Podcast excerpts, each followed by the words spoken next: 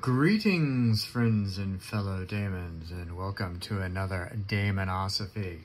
Today, I want to talk about Aleister Crowley, who is a very notorious figure, and whether you love him or hate him, for better for worse, he's all over out there in the occult world, um, all over the internet. Everyone has an idea about him. Um, everyone has an impression of him. Um, and probably there is no one else you could look to as being the um, godfather or, or top influencer of what the modern um, occult magical world has has become. Uh, his his influence is just uh, undeniable on things uh, regardless of what you think. So, so today I'm going to share with you three books that I think are very significant in getting a complete picture of Aleister Crowley. I'm not going to dive into any of his uh, mystical, magical stuff, but um, three uh, auto, three books that I think are that are all autobiographical or semi-autobiographical or, or biographical uh, pieces, which which give you uh, an idea of where he's coming from. And let me explain why where I'm coming from with this. So when I was younger and I was interested in the occult and I wanted to learn more about uh, what magic is is magic real and and these sorts of things. Um, Aleister Crowley is one of the first things I came upon. I'm sure many people can say that. Um, when I went to the library I'm trying to remember if this is a school library or the city library and this would have been in Lincoln Nebraska 1980 one or two or something like that. Um, really, the only thing I could find was the collected works of Aleister Crowley, which was his poems. So that's one of the first things um, that I read. Uh, one of the second things I found was a vision and the voice. Um, so basically, all of the initial stuff I read by Crowley, I couldn't make any sense out of it. Uh, this guy supposedly this really important magician, but I don't know what he's talking about. He's not even talk, talking about anything that I could do or what you know anything like that. Now that would change a little bit years later when I discovered magic in theory and practice, um, and that's another work on its own, um, which maybe I'll cover that that later. Um, but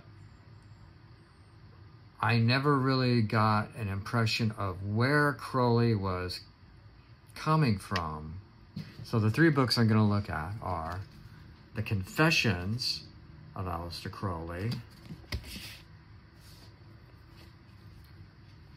The Book of the Law with Crowley's um, commentary in it, the one uh, published by him. And the Beast 666 by John Symonds. So I had read these different magical works of Aleister Crowley, but I really didn't have an idea of where he was coming from. It was all to me a confused and fitful presence. So things didn't start to really make sense until, for some reason, I decided to read the autobio- autohagiography, um, the Confessions of Aleister Crowley. And, you know, the reason I find this book significant is because he goes into the, the details of his early childhood, um, how he first became acquainted with a magical group, you know, like everyone in in college, um, and and and where he went from there, and and then his various exploits after that. But one thing that was clear in that book, and that it puts in context, is that the point in his life where he received the word Thelema. um, during the Cairo working in Egypt. Um, he, at that point, felt that he was essentially the prophet of a new aeon for mankind. So that puts it all in perspective that, that, that that's really the central piece of Aleister Crowley that you have to that that I think is like a really significant to understand to put him in any kind of context. And it's also really the most coherent part of Aleister Crowley. Um, that point of having this revelation of feeling that he had been contacted by something from beyond, something above him, um, and that he had been given from that a special kind of knowledge that would not only uh, help him to transform himself, but would help uh, others uh, to transform and to change the, the face of humanity f- for the better. Um, he did think that he thought that it was going to change, that it would change things uh, for the better. And that word thelema, which is basically a Greek word that means will. Um, it's in it's in the Bible somewhere. He was familiar with it, and, and the King James still has the word thelema in there uh, in some part of the Bible. I can't remember. Look it up. Um, but it basically means will, and he paraphrased it with the word "do what thou wilt." Do what thou wilt shall be the whole of the law, um, which is basically a proclamation of free will. That free will, free agency, and free markets would go along with that too. By the way, um, that that is the basis for existence and if everyone in the world like embraced that then we would uh, then then the world would be a better place now the thing is is if you go and you look at, at history see the problem is that some people don't. Some people go in and they find this crowley thing and and then and from there they look at that as like this basis of like history and oh that's what like changed everything or, or could have changed everything and they don't look outside the sphere of that. But uh, at the time that he was talking about this um, the idea of, of free of, of free will free agency uh, and free markets is something that's being talked about all over the place. It's like the tail end of like Enlightenment thinking, and you also had um, the Austrian economists, von Mises, um, and, and, and, people like that, uh, were also talking about these ideas at the same time. So, um, I mean, Crowley would go back and say that, probably go back and say that I, uh, all of that came from him uh, because he became very ego egomaniacal at one point. But it's also very uh, reasonable to say that he heard this the idea of will and and obviously he probably he read Thelema in the Bible because uh, he had a really strict Bible upbringing and read everything. He talks about that in the Confessions. Um, so he certainly um, probably seen the word before. He also saw it somewhere. There's some I can't remember. There's other places where people say it. There's a lot of other people that have studied the Jesus out of Crowley and will know more than me. So I'm just highlighting uh, the, the pieces of it that I think are significant. So that's the first. The first one is confessions. The second one that I want to point out to you is the Book of the Law, the edition by Aleister Crowley. Um, this is a hardbound edition that was given to me by a very good friend of mine in the 90s.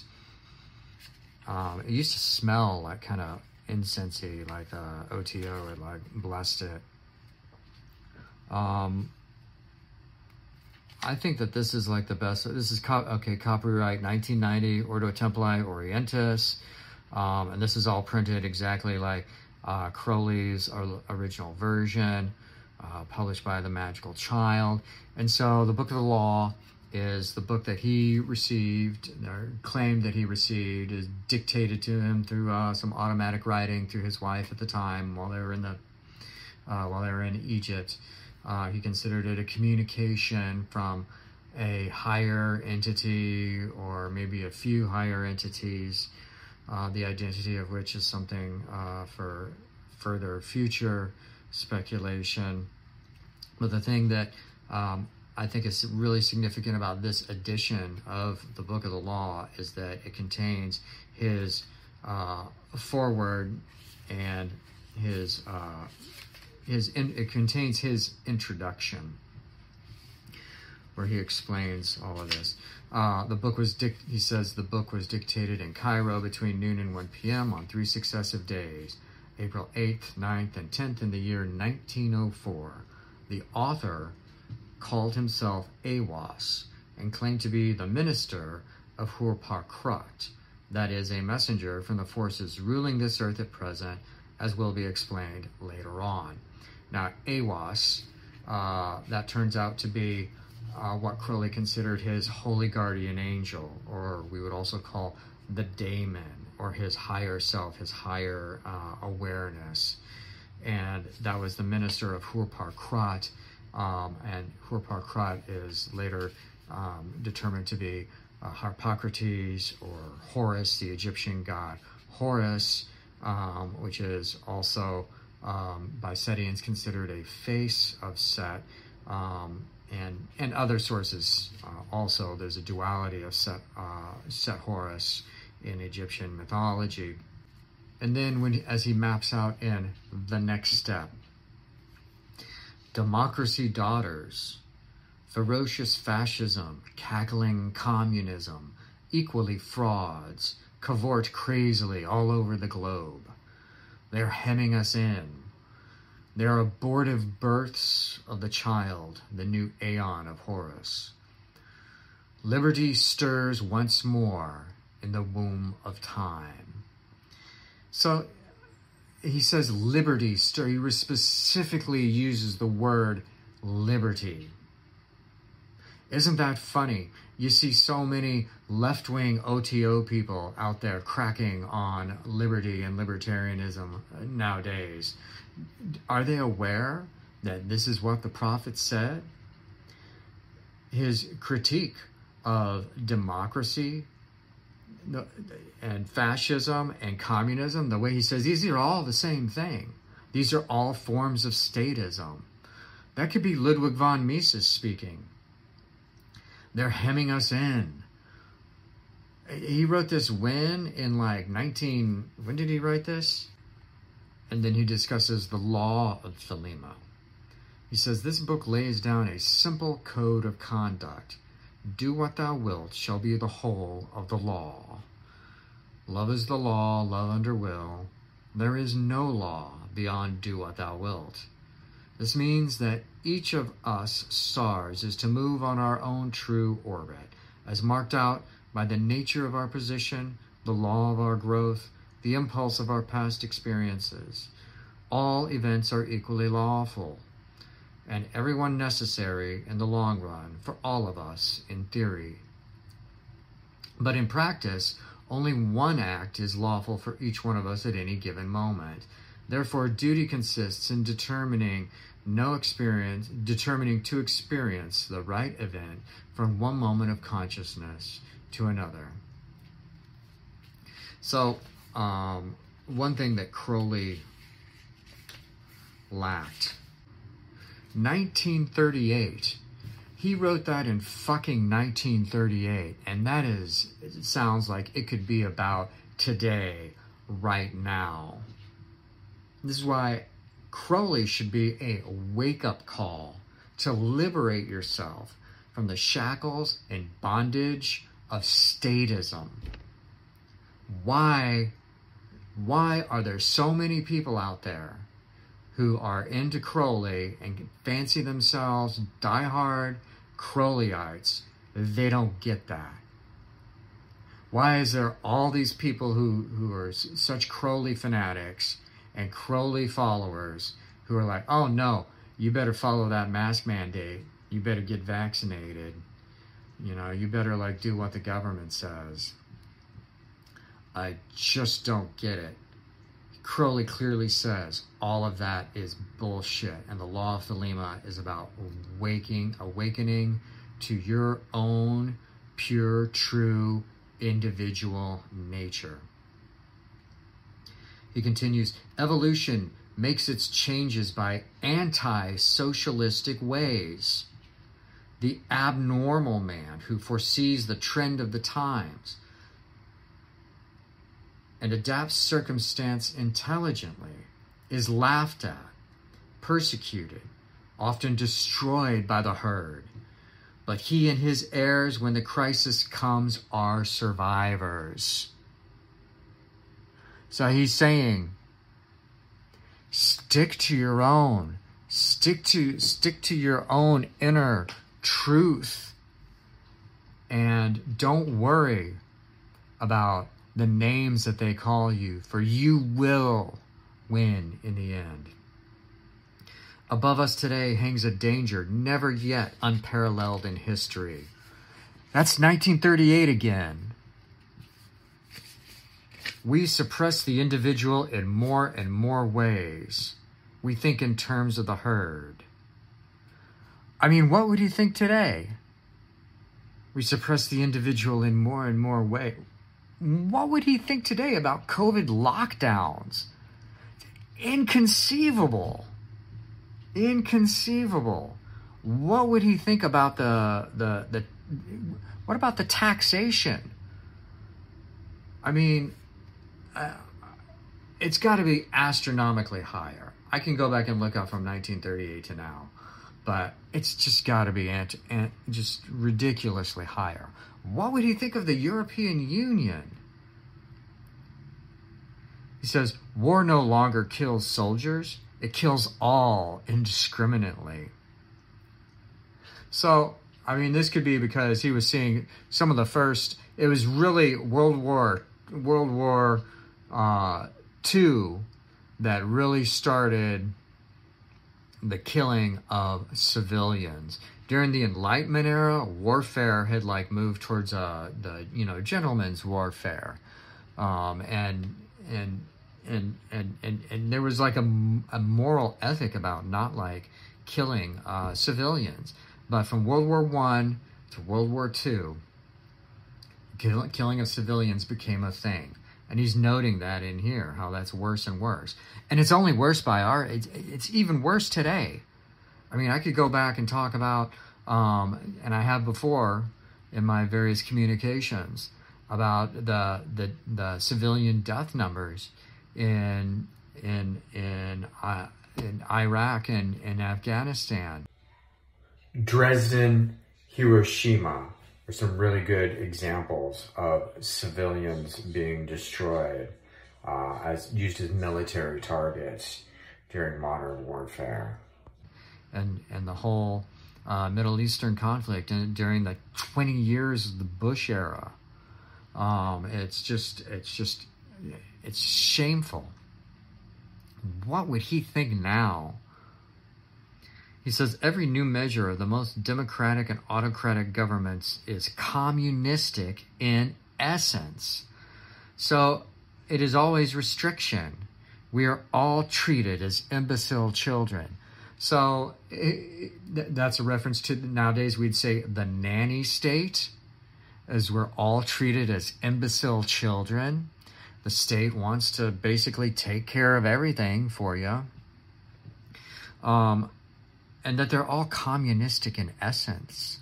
Many have, have noted before that World War II and uh, the the conflict of the three great uh, the superpowers of like of like um, it basically Soviet, Soviet, English social, Russian Soviet, English social, socialism, and American FDR socialism all came together to defeat another brand of socialism, which is uh, is fascism, uh, fascism and nationalism, under Japan, Italy, and um, and Germany. It's all war of the socialisms. I mean, that's why he says it's all communistic in essence. It's all the same bullshit. He's saying you're not supposed to pick a side in this. There are no good guys in this.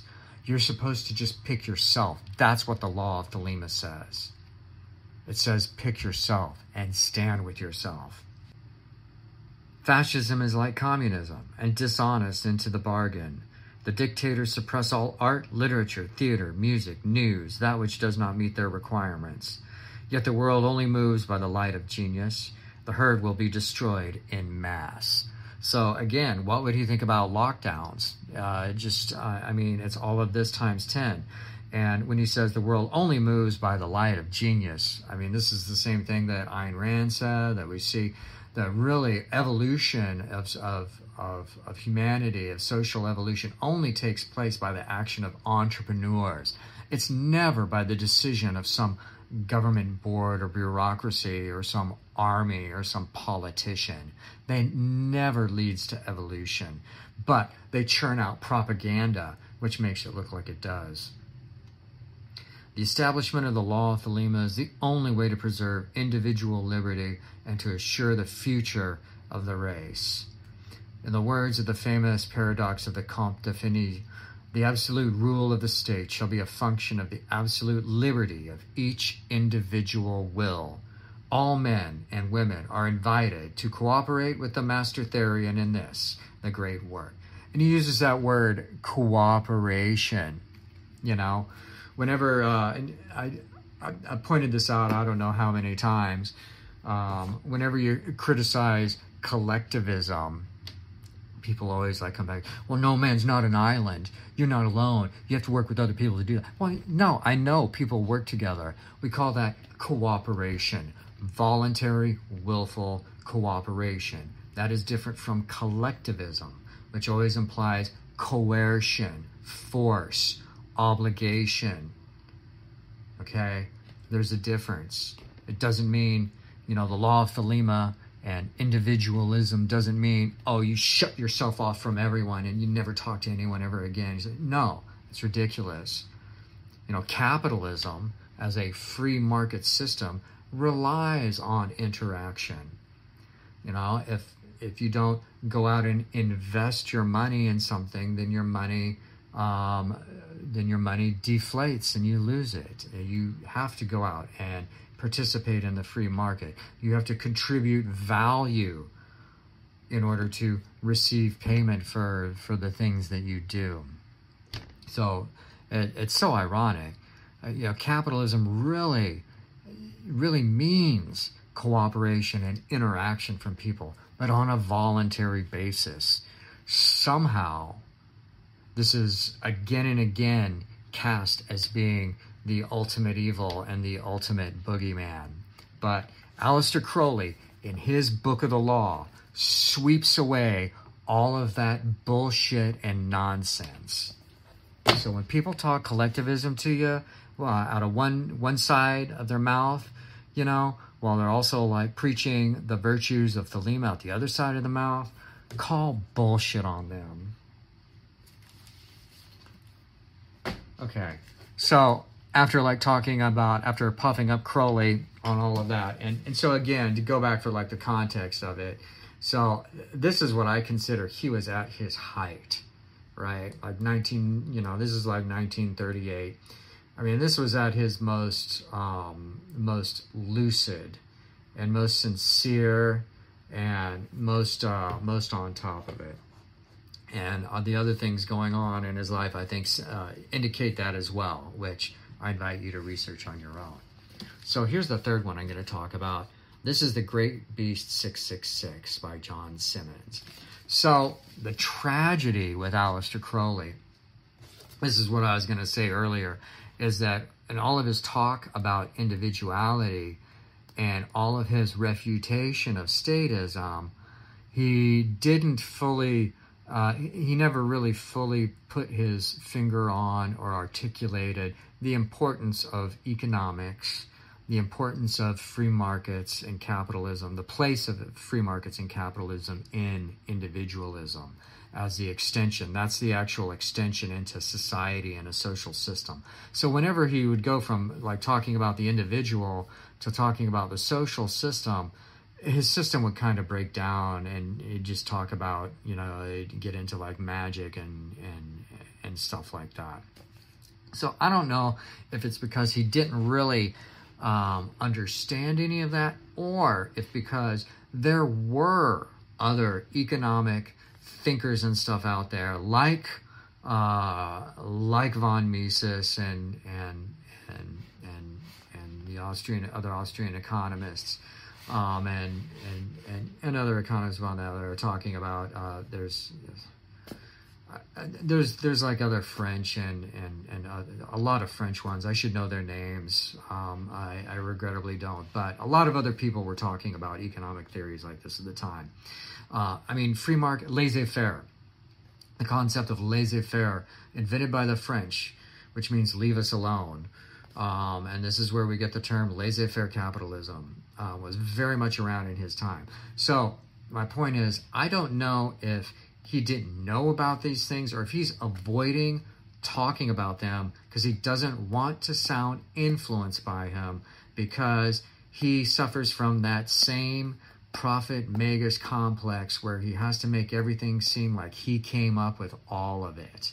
Okay if you study Anton LaVey, it's the same. It's the same thing. It's like he says all these great things, but when he gets to a certain point, uh, you know, like when he gets to the point of Ayn Rand, oh, he starts arbitrarily changing things to make it look like he's not into this or or that, like he didn't get his ideas. Like it all just like came to him like magically, and that's too bad because that allows other people who follow him to also make that same cutoff in their life. And by making that cutoff, by not rationally looking at how these ideas translate into the material universe around you, you leave a space where these ev- evil external status collectivist influences can come in and start answering those questions for you with propaganda. So, again, this was his high point, but then he was like, since he didn't go that extra effort, there's a big blank space there, which I think gets filled in with bullshit. And the other problem was that he was a total drug addict. And that's where Symonds' book comes in. So, another way in which he failed to enact um, his principles in the economic realm is the fact that he never had any money. He had a fortune which he squandered, and this is very well documented in confessions and other sources, um, as well as this book. Um, and at the end of his, and, and the reason is because he was a drug addict. So a lot of people try and like excuse his drugism or normalize it or minimize it and say that oh, he just did it a little bit for inspiration. I think Robert Anton Wilson is really guilty of As much as I love Raw, he's really guilty of this too.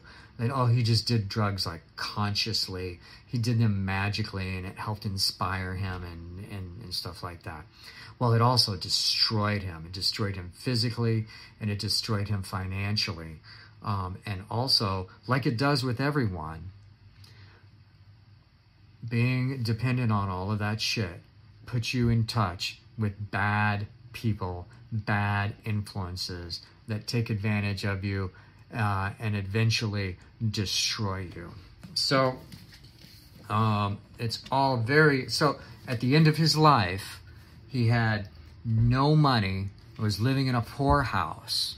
And this guy, John Symonds, just came to visit him with a, another friend. He didn't like Aleister Crowley. He thought he was a loser and a drug addict and and a weirdo and a whack job no interested in him whatsoever, but he was kind to him for a few minutes in the poorhouse, and Crowley decided based on that to will all of his works to him. And as a result of that, uh, Symonds got all of his biography, all, all of his like notes and his uh, and and and and you know that's why you see his name on all these other things. Crowley willed all of his shit to this guy, and so then there's all these legal battles with the OTO and stuff like that. And I'm not going to get into that right now. But um, Crowley also took, he was a journaler and he, he wrote in his journal every day. And what he wrote about in his journal every day was about his drug use. Every day he documented how much drugs he did. He documented how addicted he was, how he's trying to like fucking, you know, like minimize it or stretch it out. I only got so many drugs for today, so I'm gonna just do a little bit now, a little bit, a little bit. And it's all heroin. It's all heroin and cocaine, mostly heroin. Um, so no, make no delusions about that. And because of that, because he went that route, at the end of his life, he lacked any kind of power or autonomy over where he was going to live, what he was going to do, or what was going to happen with his writings. Because so he gave them to this guy. If this guy hadn't started writing about it, I mean, that probably would have been it, you know. Um, so and, and so he publishes in this book uh, a lot of Crowley's diaries. Let's see if I can find some of this. Other highlights in the book Karl Ruse was a Marxist. Crowley's attitude and promiscuity churns up chaotic forces. Public interest 40 years after his death, especially in popular circles. Crowley visits Gurdjieff, and Gurdjieff calls him, You filthy man, all dirty inside. You never come here again. Oh, yeah. Children had to watch sex orgies at the Abbey of Thelema. So, yeah, today he would be dismissed as a pedophile by one faction and alt right by another faction. Uh, Crowley calls Hadit, the entity Hadit in the book of Coming Forth by Night, Crowley called Hadit Set. Crowley acknowledges that. He says that do what thou wilt most definitely has something to do with anarchism. Thelema is a third way between Bolshevism and industrial capitalism. So, my purpose here is not to uh, destroy the, the image of Aleister Crowley, but really to point out the uh, kernel of truth in there, the, the the gold inside of the lead, the um, the diamond in the rough, as it were, while at the same time acknowledging the shortcomings.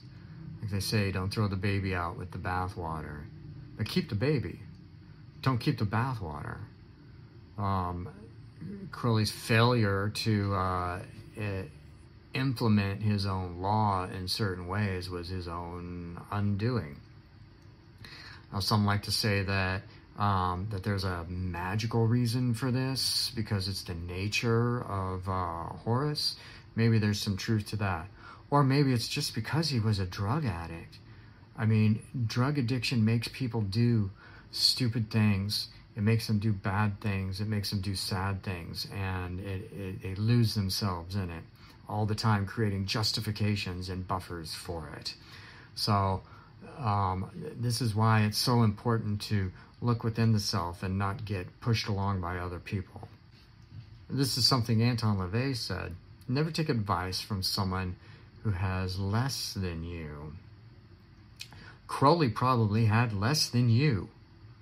And a lot of the people out there um, pushing Aleister Crowley probably have less than you as well. So know when to you know take you know take take what you will from it and leave the rest there and rem- remember that it's ultimately up to you to disconnect from the deleterious influences that approach you in life. And so, with such love and fervor for the true will of Thelema that burns in the soul of man, I bid you all keep the dark fires burning.